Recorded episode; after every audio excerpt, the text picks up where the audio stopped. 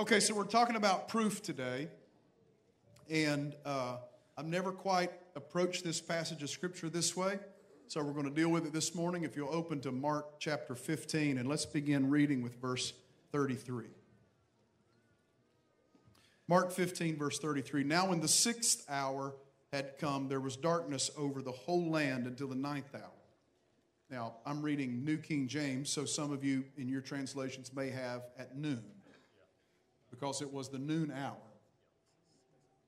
So at noon there was darkness over the whole land until 3 p.m. And at the ninth hour, Jesus cried out with a loud voice, saying, Eloi, Eloi, Lama Sabachthani, which is translated, My God, my God, why have you forsaken me? Some of those who stood by when they heard that said, Look, he is calling for Elijah. Then someone ran and filled a sponge full of sour wine and put it on a reed and offered it to him to drink, saying, Let him alone, let us, let us see if Elijah will come to take him down. And Jesus cried out with a loud voice and breathed his last. Then the veil of the temple was torn in two from top to bottom so when the centurion who stood opposite him saw that he cried out like this and breathed his last, he said, Truly, this man was the Son of God. So I want to look at this text. And, you know, I read it in the nine o'clock service, and I feel the same here. When we read this text, we hit sacred ground. I mean, I know all of the Bible is sacred, but this text in particular, it's like we've entered the Holy of Holies. And uh, this, we're touching the ground here theologically of where our salvation was purchased, where atonement happened. And so I want to deal with three characters in the Bible over the next three weeks who all become proof of who Jesus was. The first is the centurion who declares, truly, this was the Son of God. Next week, I'm going to deal with Thomas, doubting Thomas who said, I won't believe till I touch the pierced side and then see the nail prints in his hands. And then the Lord walks through the wall and he cries out, he falls on his, on his face and says, My Lord and my God. And then the final one on Easter Sunday, we're going to deal with Saul of Tarsus, who is Paul, of course, who meets Jesus on the road to Damascus. And a blinding light appears, and Jesus speaks to him, and he cries out, Lord. What do you want me to do? So, three encounters with three different people who all testify as to who Jesus is. Now, when I looked at this passage, I thought about the centurion and about what the centurion saw that day. Because the centurion, I'm assuming, had been doing his job for a while. He was a commander and evidently experienced at crucifixion which was a horrific death sentence that the Romans used. And so this probably wasn't his first crucifixion. I'm assuming he had crucified many people before. And so he would have walked with our Lord through the whole crucifixion process. And yet he comes out with a different conclusion at the end of this than in any other crucifixion he had ever seen. And so he sees three things happening here as I'll just walk through Mark's text. And I want to walk through these and, and, and, and, and try to understand what the centurion is experiencing. First of all, he sees darkness. He sees darkness. In the middle of the day, at noon, darkness sweeps over the land, and it's pitch black, I believe, for three hours.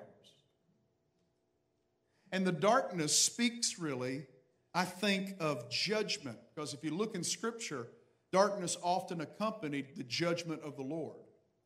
In Egypt, during the Exodus, in the book of Exodus, before the Passover night, which was this, where the death angel came and took out the firstborn of every family that didn't have the blood applied.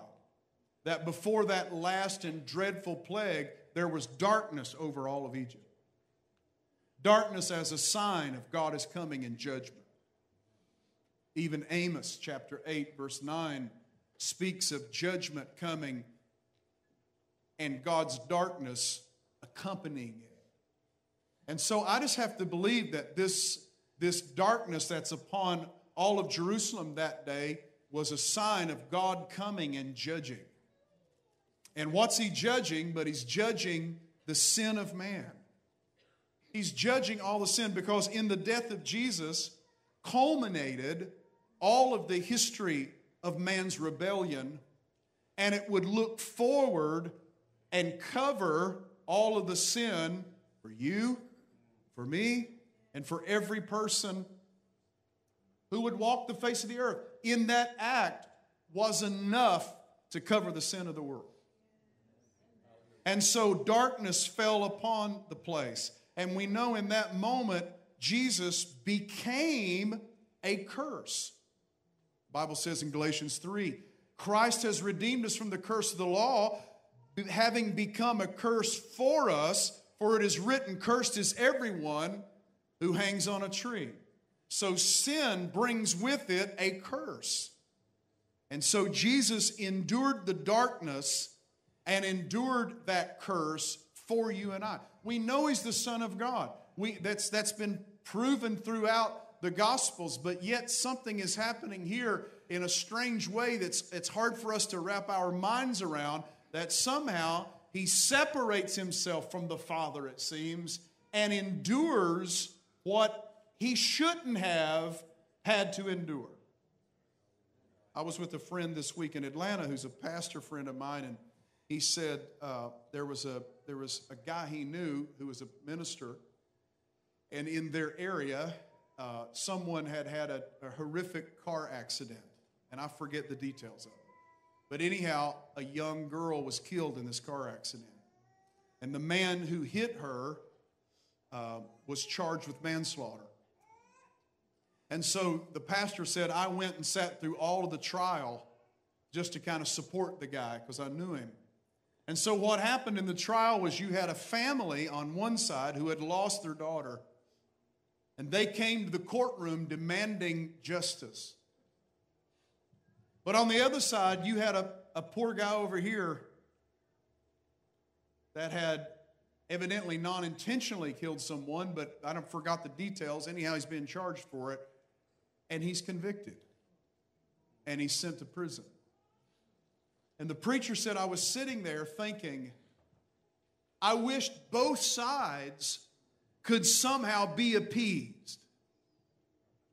That somehow there would be someone who could bridge the gap between justice and mercy.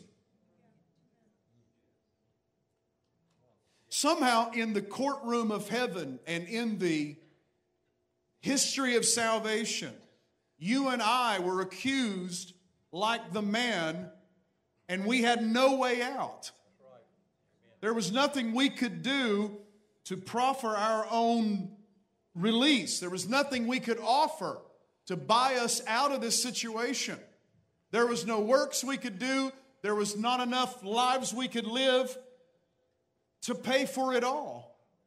But somehow in the courtroom of heaven, Jesus stepped in and he took my place and he took your place and he bridged the gap between justice and mercy. And he said, Father, I will step up and I will take what this person deserves and I'll take it upon me and I'll drink of the curse of God. And I'll take it in and I will take the curse so they won't have to deal with the consequences. Oh, hallelujah. Come on, somebody raise your hand and just thank God that He took the curse for you, that you wouldn't have to bear it.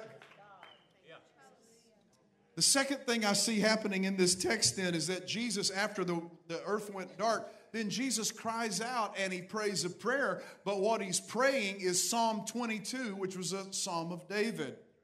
And he cries out in the Aramaic language, Eloi, Eloi, lama sabachthani and they thought it sounded like Eliyahu in Hebrew, which is Elijah, and they thought he's calling on Elijah. But really, he's just praying the prayer of David from Psalm 22, which is David's struggle with questioning where God is in the midst of his trial and he cries out, My God, my God, why have you forsaken me? And Jesus cries this out, and it's, and it's this sense of abandonment, this sense of being forsaken, and it's almost as if the Father is like turning a blind eye to what is happening on the cross. I, it's hard for me to wrap my mind around that, but I'm just going with it. But there's this sense of abandonment that Jesus was abandoned. Not only did he become a curse for us, but he was abandoned for us. And he cries out to the Lord. And what's interesting is he doesn't deny God, he still calls him my God. Some people go through trials and they lose faith. It's not what Jesus did here. But he experienced that sense of abandonment that sin brings with it. Because we think of sin, you know, sin has, we preach against sin and the eternal consequences of sin and all this stuff, but really, maybe the worst outcome of sin is that it separates us in our relationship from God. I don't think it separates us from His love. His love is always after us.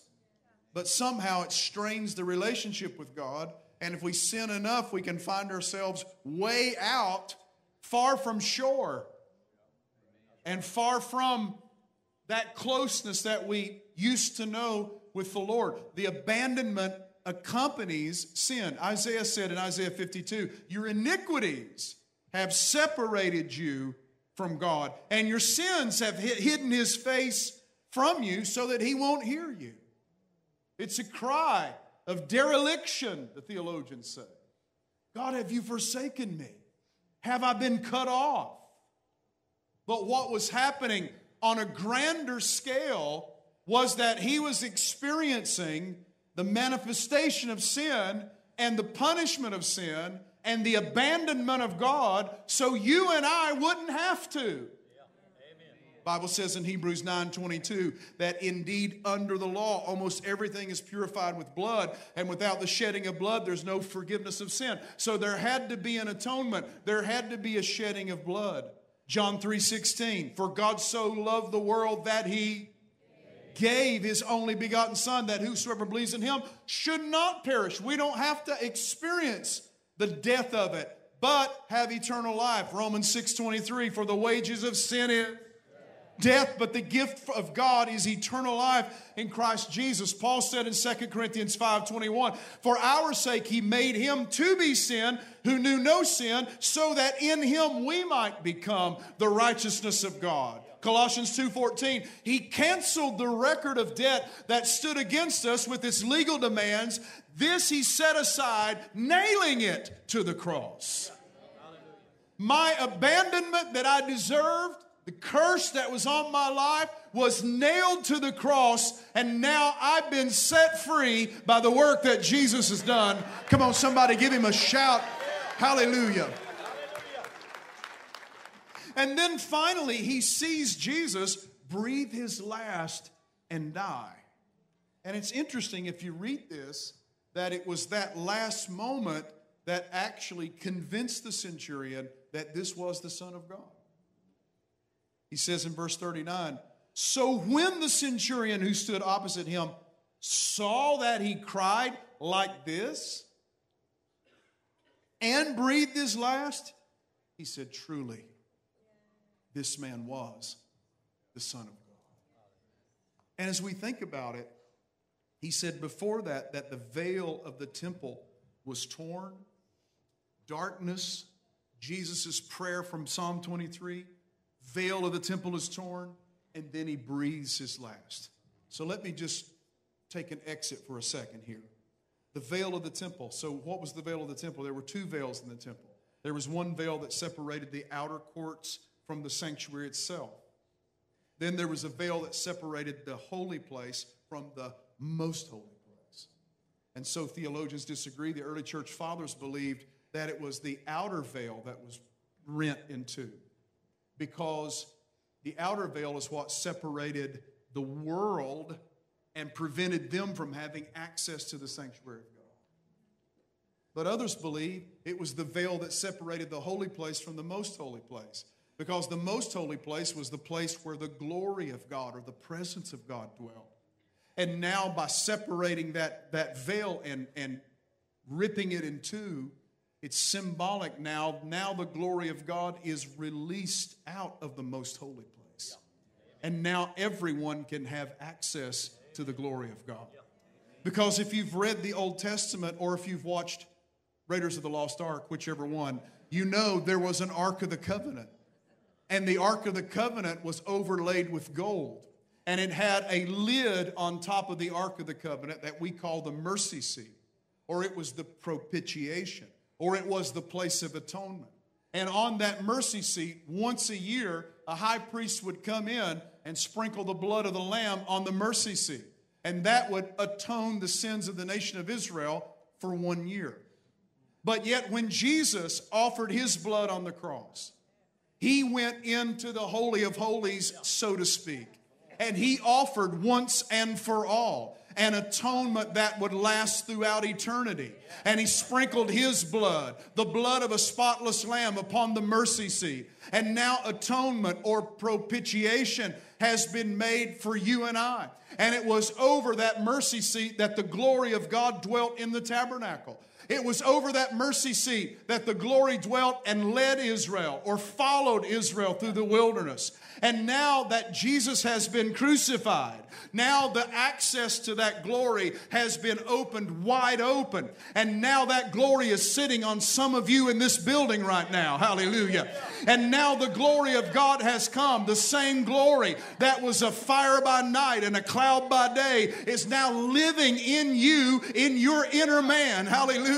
And now that glory that was in the darkness of the cloud up on Mount Sinai when Moses went and received the tabernacle, the, the, the commandments from God on tablets, now that same glory is dwelling in us today because we're no longer outsiders. We're no longer not a people of God. We're no longer strangers, but now you and I have become the family of God. We've been brought in, grafted into the vine, grafted into the glory, given access to all the presence of the Lord. Oh, somebody raise your hand and give him a shout, hallelujah. We had no right to it. Sin had left us abandoned. But Jesus didn't leave us that way. He came and experienced the abandonment for us, took the curse for us, so we could get the blessing and we could get the relationship.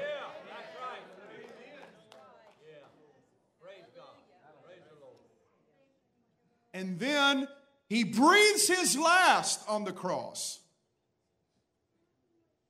And there was something that the centurion realized was happening. And he said, Truly, this was the Son of God. And you think about this centurion probably understood very little about Jewish religion. He was an outsider, he was a Gentile. He was probably a pretty hardcore dude.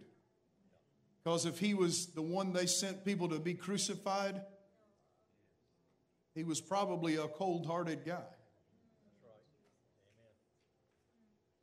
But something happened at the end. And, and in the Roman world and in the Greek world, they were used to anthropomorphic gods, meaning gods that took on bodily form.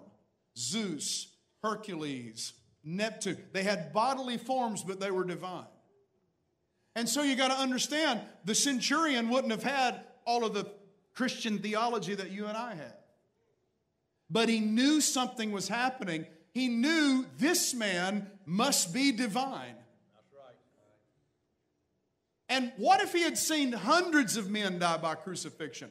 What if he had seen thousands of men die by crucifixion? What made this crucifixion different?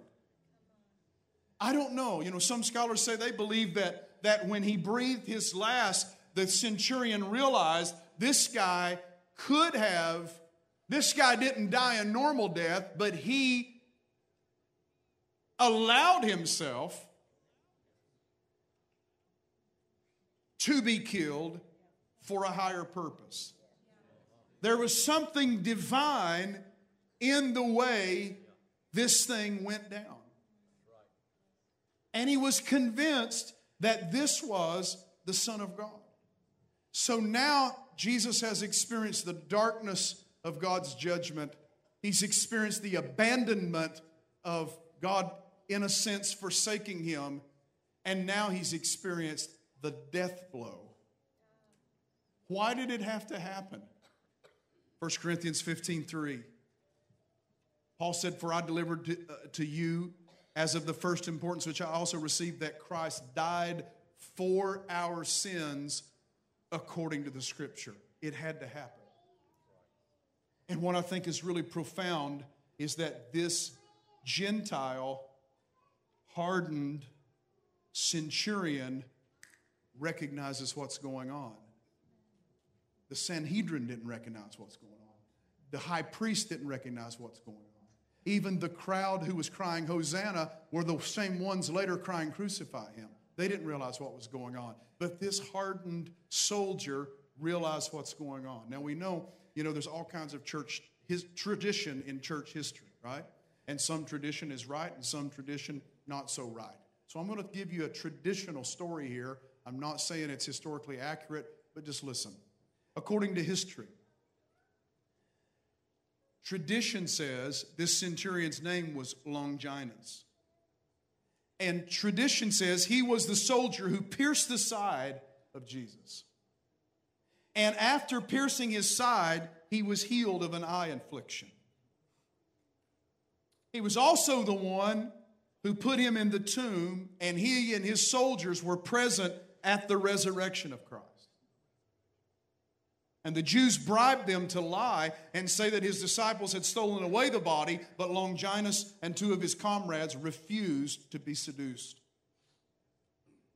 But instead, they started testifying about the miracle of the resurrection. They came to believe in Jesus, received baptism at the hands of the apostles, and then went out preaching the gospel. And tradition says that Longinus and a few of his men came to Cappadocia, which would be modern day eastern Turkey. And there Christianity began to spread throughout the city and the surrounding villages. The Jews got news of it, according to tradition, encouraged Pilate, or Herod rather, to send out soldiers to take their lives. So the story goes the Roman soldiers showed up at Longinus' house, told him who they were looking for. And he said, I'm the man you're looking for. And the soldiers were like, Why are you telling us this? You, you should run. He said, I'm not going to run. And they beheaded him and his fellow soldiers, and they became martyrs of the faith. That's according to tradition. But I think it's interesting that for the early church, one of the greatest proofs of the resurrection would be some hardened Gentile like Longinus seeing what happened at the cross and realizing that he really was the Son of God. What a proof. What a proof of the resurrection. What a proof of the crucifixion. That a hardened guy on the outside sees and is converted I see in this a conversion testimony. Not just, I see it deeper. I see it as a conversion testimony. The Bible says in Romans 5 8, God shows his love to us in that while we were still sinners, Christ died for us. 1 Peter 2:24 He himself bore our sins in his body on the tree that we might die to sin and live to righteousness, and by his stripes we were healed. 1 John 2 2, He is the propitiation for our sins, and not only for ours only, but also for the sins of the whole world. Colossians 1 22, He is now reconciled in His body of flesh by His death in order to present you holy and blameless and above reproach before him. For Christ, 1 Peter 3, also suffered once for sins, the righteous for the unrighteous, that he might bring us to God, being put to death in the flesh, but made alive in the Spirit. Ephesians 2:13. But now in Christ Jesus, you who once were afar off have been brought near by the blood of Christ. 1 Peter 1:18, knowing that you were ransomed from the futile ways inherited from your forefathers, not with perishable things such as silver or gold, but with the precious blood of Christ, like that of a lamb without spot or blemish. Romans 5:10, for if while we were enemies we were reconciled to God by the death of his son, much more now that we are reconciled, shall we be saved by his life. Come on, somebody needs to give God praise that he didn't leave you abandoned. He didn't leave you cursed. He didn't leave you in your death-like state, but he came. Jesus was judged so you and I could go free. The sky turned black so you and I could experience the light of his salvation. The sentence you and I deserved was taken by him on the cross.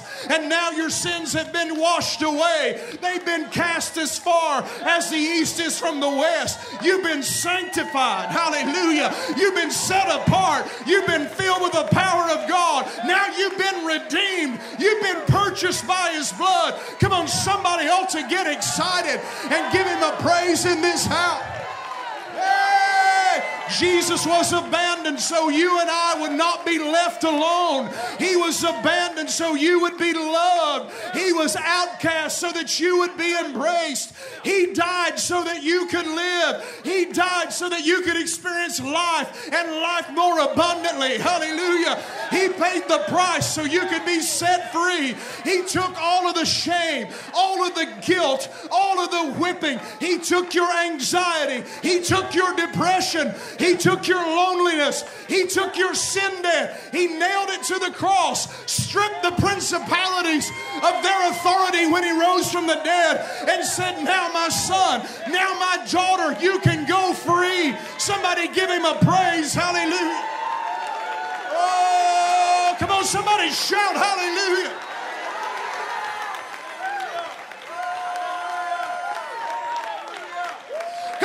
To shout like you've been set free. Come on.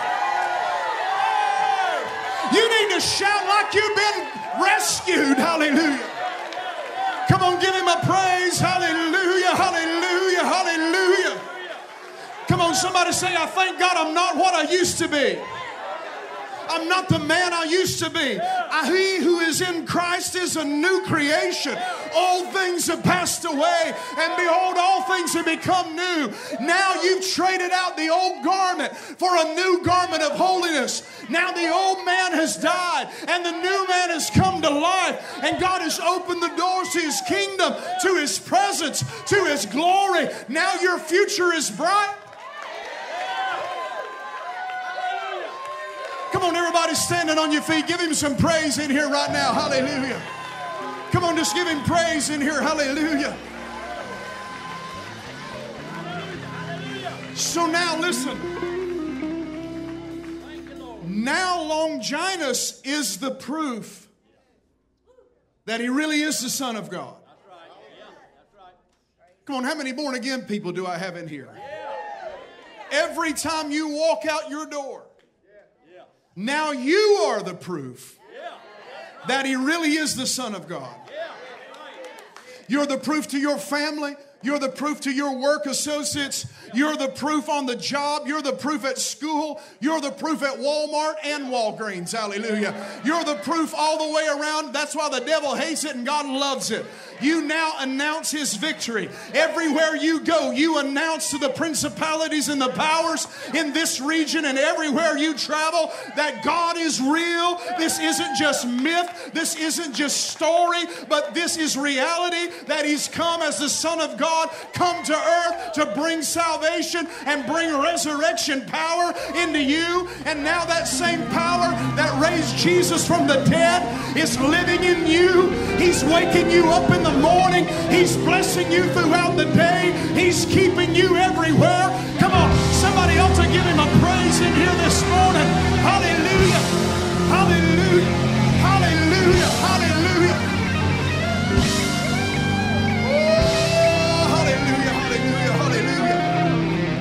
Come on, stretch your hand out. Father, in Jesus' name. Father, in Jesus' name, I give you praise right now that you are the Son of God. You are the real Son of God. And God, I give you praise right now for resurrection life. I give you praise for not leaving us alone. I thank you for the meaning of resurrection and meaning of Easter, God. That you didn't leave us to our own devices, but you came, wiped away the judgment against us, brought us into the family of God. And Lord, we give you thanks right now. Come on, can somebody just raise your hand and lift your voice right now for a few seconds and just give him praise for what he's done and who he is? Come on, hallelujah. Just lift your voice right now. Hallelujah. Give him thanks. Oh, I give you praise, Lord. Thank you that you're God of a second chance. You came to give us a second chance, God. I give you praise right now. Hallelujah, hallelujah, hallelujah, hallelujah, hallelujah. Hallelujah, hallelujah. Come on, everybody. Hallelujah, hallelujah. Hallelujah, hallelujah, hallelujah, hallelujah. Come on, pray just a few more minutes. Come on. Oh, this is holy ground in here this morning. Hallelujah, hallelujah. Hey, hallelujah, hallelujah, hallelujah. Come on. God just showed some of you a way out. He just showed some of you a way out. My way out. I don't have to be depressed. I don't have to be bound. I don't have to be discouraged. I don't have to be defeated. Jesus took it all on the cross for me. Come on, hallelujah. Come on, come on. 30 more seconds. Just pray right now in the name of the Lord. Come on, pray in the Holy Ghost. Pray in the pray in the Spirit. Hallelujah.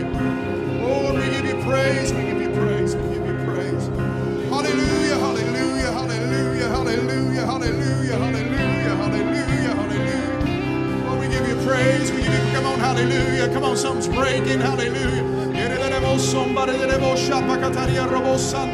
In the name of Jesus, hallelujah, hallelujah. Hallelujah. Every chain broken this morning, God. Every chain broken in the name of the Lord. Every chain broken in Jesus' name. Oh, hallelujah, hallelujah, hallelujah, hallelujah, hallelujah.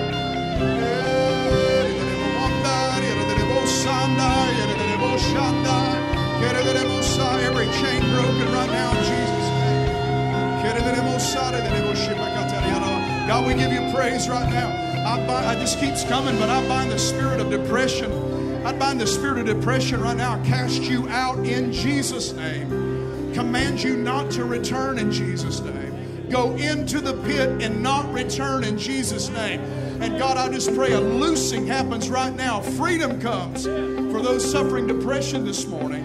In the name of Jesus, hallelujah. That that thing is cracked off of their lives right now. Pulled off of their life by the power of the cross right now. In the name of Jesus, I give you praise. I give you praise, Lord. I give you praise. I give you praise. Hallelujah. Hallelujah. Hallelujah. Hallelujah. Thanks so much for watching us online. Uh, we're so blessed to, to, live in an era where we can come to you uh, on this platform and be able to preach the gospel and worship with you right in your home. I don't know where you are today with the Lord, but uh, I want to close this time with prayer. And whatever needs you have, let's bring them to the Lord right now, but especially if you're not serving the Lord. If you've never accepted Christ into your heart, right now's the time to do that. All you have to do is open your heart and say, Lord, come in. I believe Jesus is Lord. Forgive me of my sins. I want to change. You make that decision in your heart, then God's going to come in and He's going to do the rest. Romans 10, verses 9 and 10 says, If you believe in your heart and confess with your mouth that Jesus is Lord, then you'll be saved. In the book of Acts, it said, Call upon the name of the Lord, and you shall be saved. So let's pray for these two issues right now, okay? Pray with me. Father in heaven, I open up my heart. I repent of all my sin, and I ask Jesus into my life right now. And I thank you that my sins are gone, and I thank you that my life has changed. In Jesus' name. Now, Lord, I bring before you all the needs of the audience that's watching right now everyone who's hurting, they're struggling, they have issues going on. We bring those needs to the throne of God in the name of Jesus, and we ask you, Father, to meet them, to bless right now through the power of your name. In Jesus' name we pray. Everybody can say amen. Hey, we love you. Thank you for following us. Thank you for watching us online. And I hope to see you again.